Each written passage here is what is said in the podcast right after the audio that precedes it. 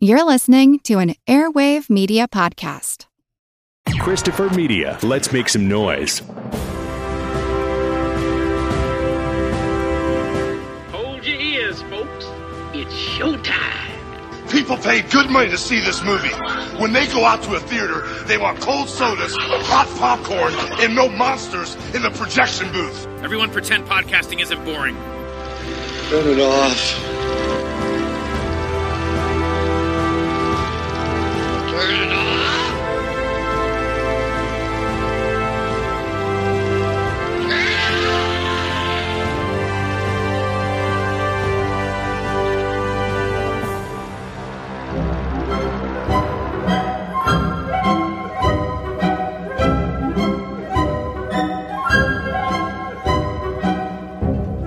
I will skip the part where I brag for three minutes about how great and cool I am, seeing as we are all qualified young men of skill and character. People like that stuff.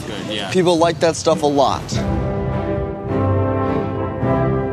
Some people say they're a sports junkie. I say I'm a politics junkie. The harder the conflict, the more glorious the triumph. I'm playing this like a game. I would like very much to win. I love it, boys. I love it. Where are you from? I come from a very modest family. Uh, I'm on the course to be the first one to graduate from high school. I'm a progressive person, and I'm in a room full of mostly conservative people. Our masculinity shall not be infringed. I've never seen so many white people ever. I feel like everybody has a secret underlying need for bipartisanship. A message of unity, as good as it sounds, is not winning anyone any elections. Primary polls are now open. Get yourselves ready for a turbulent election. Whatever happens, dude, best of luck. You win, I support you fully. My name is Steven Garza, and I'm running for governor. This gets applause because As to the political views voiced in my speech, sometimes you gotta say what you gotta say in an attempt to win. I think he's a fantastic politician. But I don't think a fantastic politician is a compliment either. we're gonna do shock and awe. It's gonna be awesome. I want y'all to take out your phones and go on Instagram. Everyone, come on. Oh my God.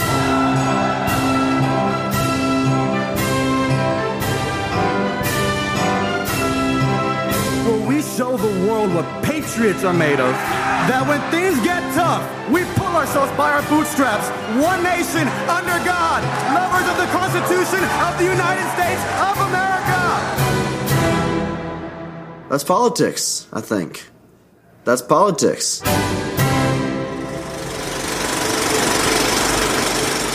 Hey folks, welcome to a special episode of the Projection Booth. On this episode, I am talking with Thorsten Thielow, who is the cinematographer of a lot of things, including the documentary that I saw recently called Boys State. Boys State may be as unsettling to me as Jesus Camp. This is one hell of a movie, and it is really very timely. I think it'll be timely every four years or maybe every two years. I really recommend that folks check out Boys State. I think it's an exclusive to Apple Plus, one of those Apple things, but track it down. It is definitely worth it. I hope you enjoy the interview. How did you decide that you wanted to get involved in filmmaking? I did an internship at seventh grade with the school and the public school system in Germany makes everybody everybody gets the opportunity to go to a real life business to get an idea of what their dream job really looks like in reality. And I interned at this small television company, and obviously I loved it. And the funny thing is that in the same building on the top floor, there lived a couple that was active in sort of in the 70s in this German terrorist group called the ARF.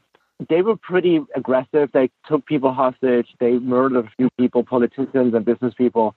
And this couple, I became friendly with them in that time. And and what they did and how they also got away with, they ran the entire sort of publicity machinery of the ARF in that time. And they had an entire U-matic studio. So like the whole like AV roll, like three deck editing suite and the U-matic camera was sitting there and they said, Do you want it? And I said, hell yeah. So my dad came to the Capitol, picked it up in a huge truck. It's a spaceship full of stuff. And I brought it back to my town in the south of Germany. And with my friends, we built a television studio. And then we, we got a symbolic license from the state government to run a small television station that could broadcast. We could broadcast once a week for one hour on Sundays afternoon. And so we would make these little vignettes and pieces about the political climate in our town. This is a town of 2,500 people at the time. They had a cable network that everybody was connected to. And so we could broadcast our own television show on a weekly basis and became incredibly popular. And it actually still exists in that town, that the young people still running it. What were you covering for this one hour?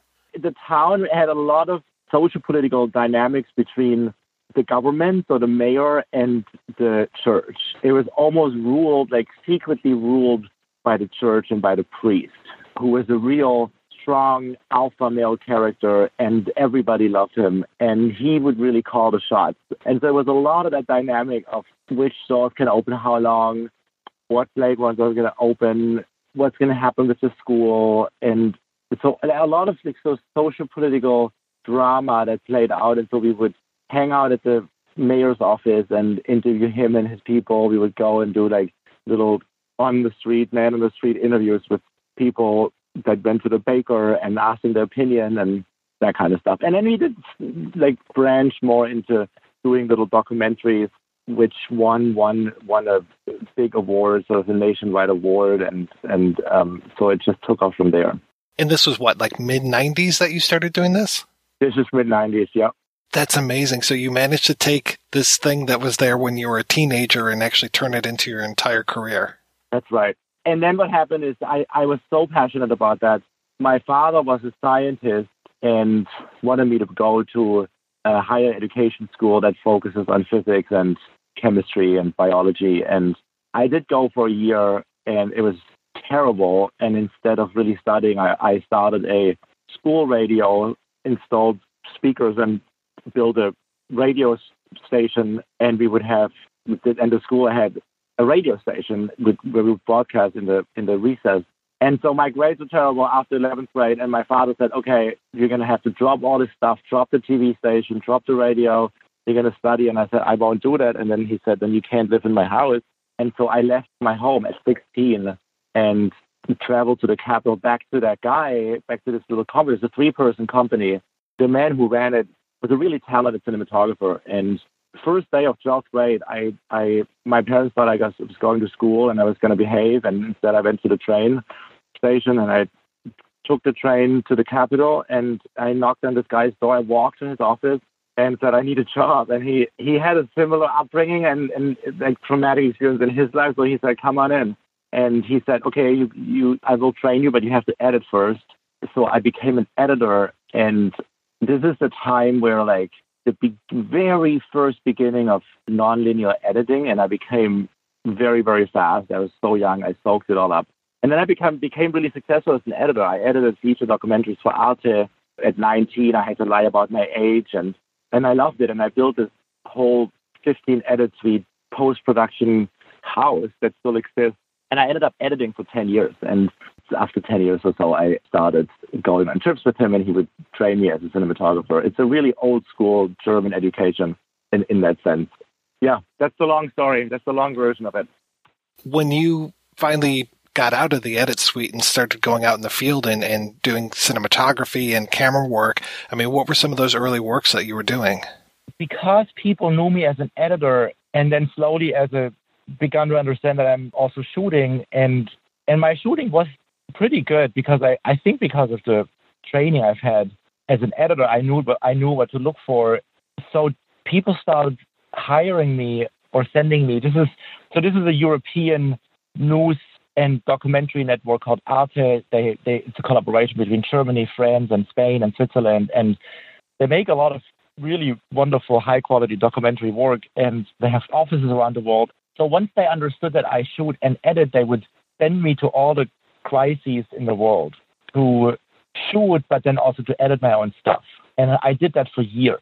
Like fly uh, to a flood in Mozambique where tens of thousands of people died on like a five minute call, like, can you go to the airport right now? And then spend a month in Mozambique and documenting what's happening, but then like every few days send 15 minute mini vignettes or documentaries back to Europe to be broadcast.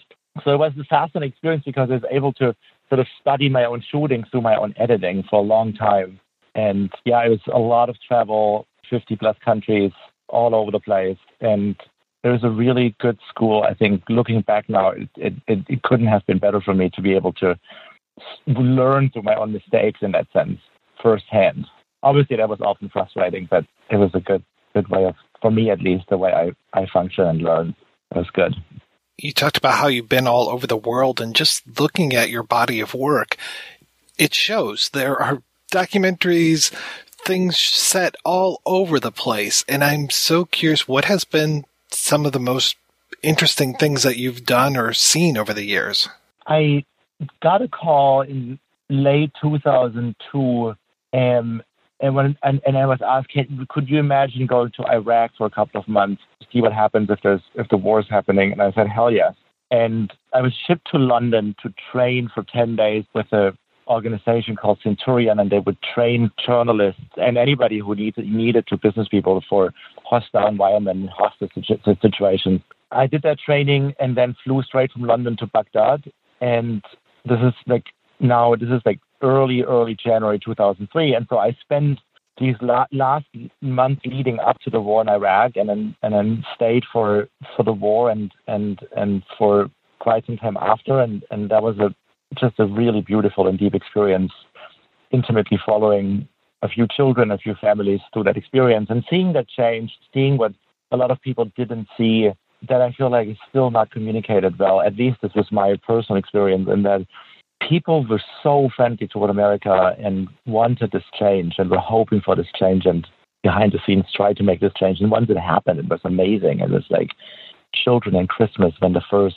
cell phones all of a sudden were available and newspapers from Jordan and other countries around were sold in the streets and television sets and and, and satellite dishes. And it, it was such a it's such a unique moment in time and, and to be there was, was quite formative for me that was a real formative experience, and that included battle. I I got into sort of the wrong, like got into some in, in, in some hairy situations, and and it was traumatizing the way as well to do that. And then the other, my first big documentary that sort of made made its waves and and, and ran at film festivals was a, was a film that I shot over a year in in Mexico and Central America. Later in in, in 2005, where we followed immigrants from Salvador and Guatemala traveling through Mexico on this cargo train. The cargo train is called the Beast or La Bestia. And it was a journey, it was a beautiful journey and, and a formative experience for me to, to experience. People just having to run away for whatever reasons they had and seeing what the reasons were firsthand as I experienced with them street gangs and, and domestic violence and, all, and, and, and poverty, and then following them on this cargo train on top of the cargo train with hundreds of other immigrants throughout the entire country and then crossing illegally into the United States and trying to make it was a, was a really deep experience and I think really informed my way of being empathetic to where people come from and acknowledging my own privilege in many ways, but it was also a really cinematic experience. That was a, a beautiful film. When you start working with a director like a Eugene Jarecki or Marina Zenovich, I mean, some of these real kind of heavy hitters when it comes to documentaries, I'm very curious how do you establish that relationship and try to figure out what they're looking for? For me, it's a lot of listening. I really listen to the way they tell the story, to the way they see what could happen. I listen carefully and have they made up their mind what is it going to be? Are they curious about it?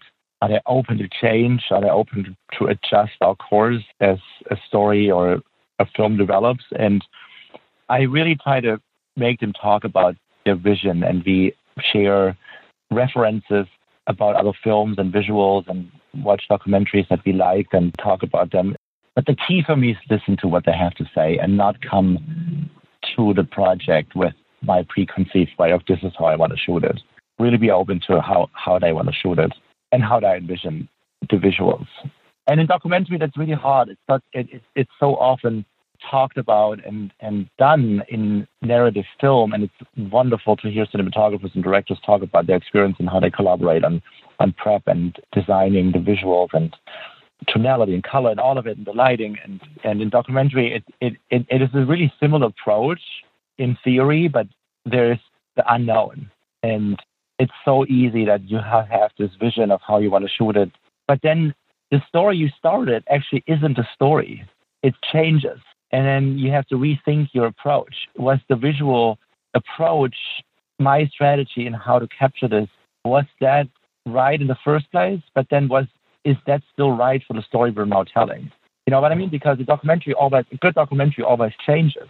It changes the story. Like there's sharp turns and twists and roadblocks. And so it's tough. It's really tough. I resisted that for a long time to even talk about it because I, I was trying to be puristic in my youth and like, no, you can't do that with documentary. There's no way documentary needs to be pure and we're not going to design this. We're not sure. And, and, and I, slowly I, I, I've sort of changed course on that slightly, but it's, it's, yeah, it's a tough one. It's such a fine, fragile relationship between a cinematographer and a subject. I so often feel like that the way I shoot and are my shots sharp and am I a talented cinematographer? Am I technically flawless and you know, can follow a scene and anticipate moments and be at the right time in the right place and expose correctly and find a beautiful shot a shot that is adequate for whatever is happening.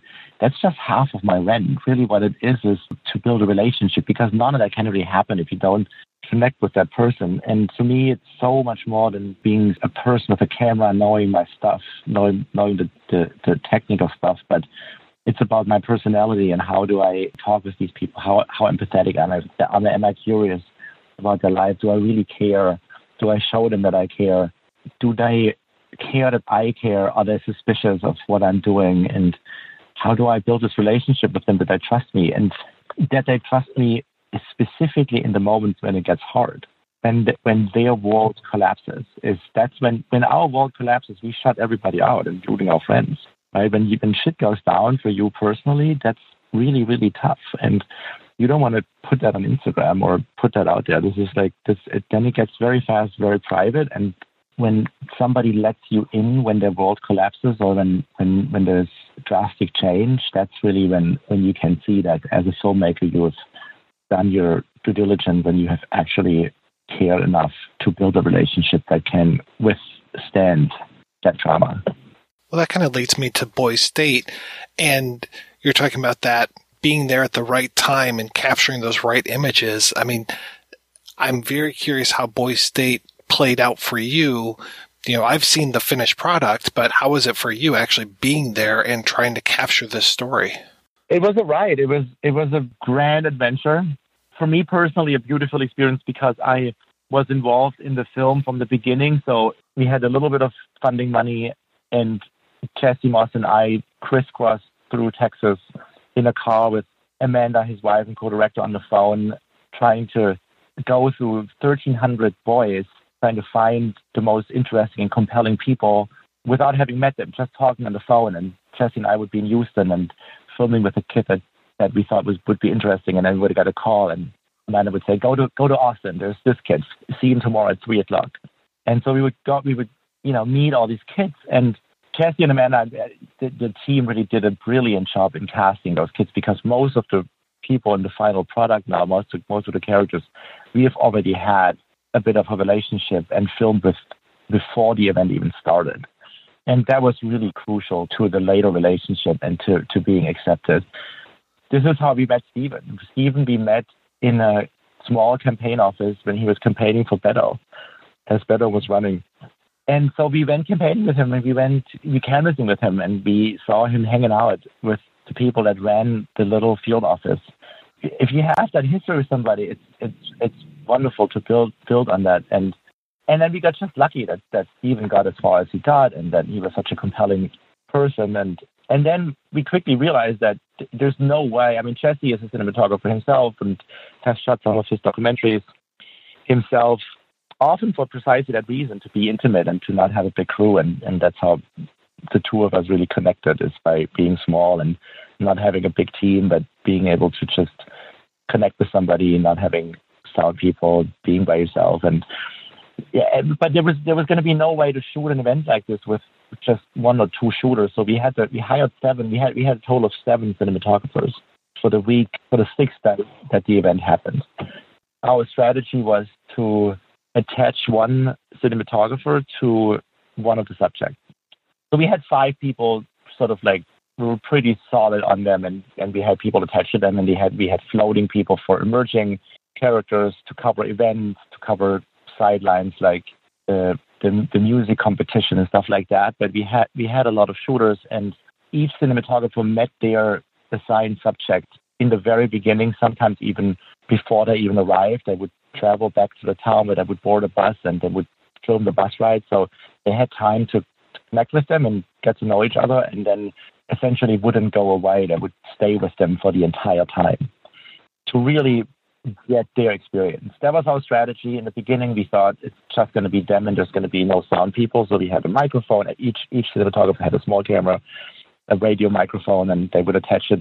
They would put it on on the subject in the morning and then film all day. And we had to shift course a little bit in in, in the sound thing because there's often so chaotic situations with 30, 40 kids in a room where it was very, very hard to pick up the sound on, on one radio mic. Um, so we ended up after day one, we ended up hiring every sound engineer, sound recorders uh, available in Austin, and that helped. And then we just stayed on them. We, you know, picked them up in the morning and we filmed the whole day. It was crazy wild because neither of Jesse or Amanda could be there for all the shooting at all the time. It was just impossible. So they would have to pick who they were with to get an idea who are these people. And it was a lot of communication where we all talked about the day at the end of the day, what we experienced, who, who, who we thought was strong, who I interacted with, who could be who could be a, an additional character that, that seemed to be interesting. There was a lot of communication happening and really exciting. It was really exciting because every every cinematographer was excited about their subject and who they met and what they talked about and all the deep conversations and the drama going on in their lives and in their experience. Everybody got really into it. So it, it, it was it was a fascinating experience because everybody loved what they did and um, and then reported back to the team and then we strategized and who is who is going to be another character who are going to, who are who are we going to add and what's our strategy for the next day and so we did that for six days and that was it that was the end then then that was the end of production who were you assigned to cover I floated a little bit I covered a lot of Steven and when Renee when Renee emerged, I started covering Renee a lot. I was also shooting some of the interviews we shot in that interview room. I had a little bit of liberty to pop in and out where I thought it was important for me to be there. As soon as Renee came, I spent a lot of time with him. Then later, when the race was really on, I covered a lot of Steven until the very end. You're not able to see everything, and you're you're talking to your fellow folks at the end of the night was it ever a surprise for you when you sat down and watched the finished film or the rough cut and saw all of the other pieces that fell into place? Yeah, there were surprises. There were, you know, surprises in that there were moments that I thought when I experienced them were really, really strong that didn't make the cut. We cut for over a year and we had at some point a really strong four and a half hour assembly, like a rough cut. Um, that was like a gripping film and that could have been a film, but it was obviously too long. We had to cut it down. So it was, you know, at times painful process to make it shorter, and a lot of beautiful moments and side stories sort of were left on the cutting room floor. I wasn't there for the very first time Steven gave a speech. I don't know why, but I missed that one. And and when I saw that first, it was incredibly powerful, and I was surprised how strong he was. And then there were surprises in, in, in for example, I hadn't seen the drama in the beginning when Steven was going around um, trying to get votes. I knew there was a drama, but the way it was cut was just so brilliant and so beautiful with the expected sort of the, the lead up to it. And I thought overall the film was cut in such a smart, beautiful way that to me it had a lot of it had a lot of surprises in in that how how gripping the story was told because over the week when you experience it, it's a very long-winded process, and there's lots of dull moments in between. But seeing it sort of compressed to this storyline that they chose to follow, it, it, it, it was wonderful to see. What are you working on now? So I finished the documentary recently about the frontline medical workers in New York City during the first wave of COVID, and I spent about I four or five months in the hospitals in New York. It's a film directed by Matt Heineman.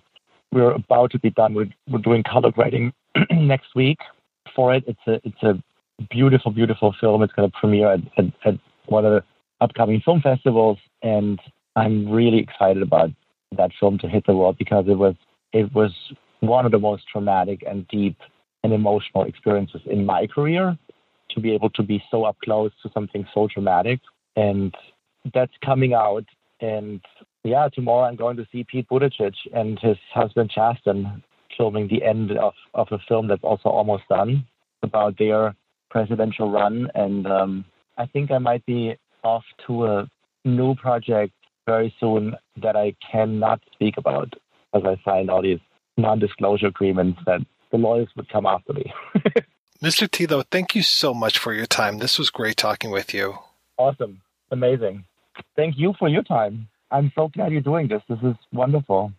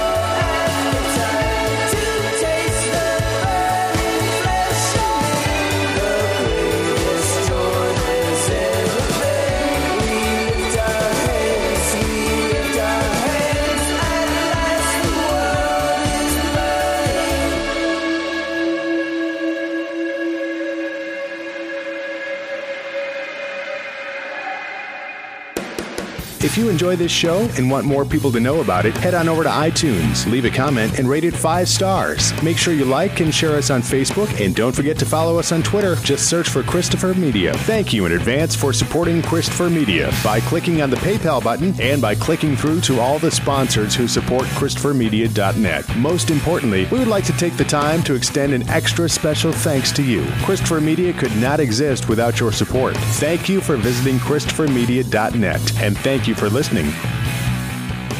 Christopher Media. Let's make some noise.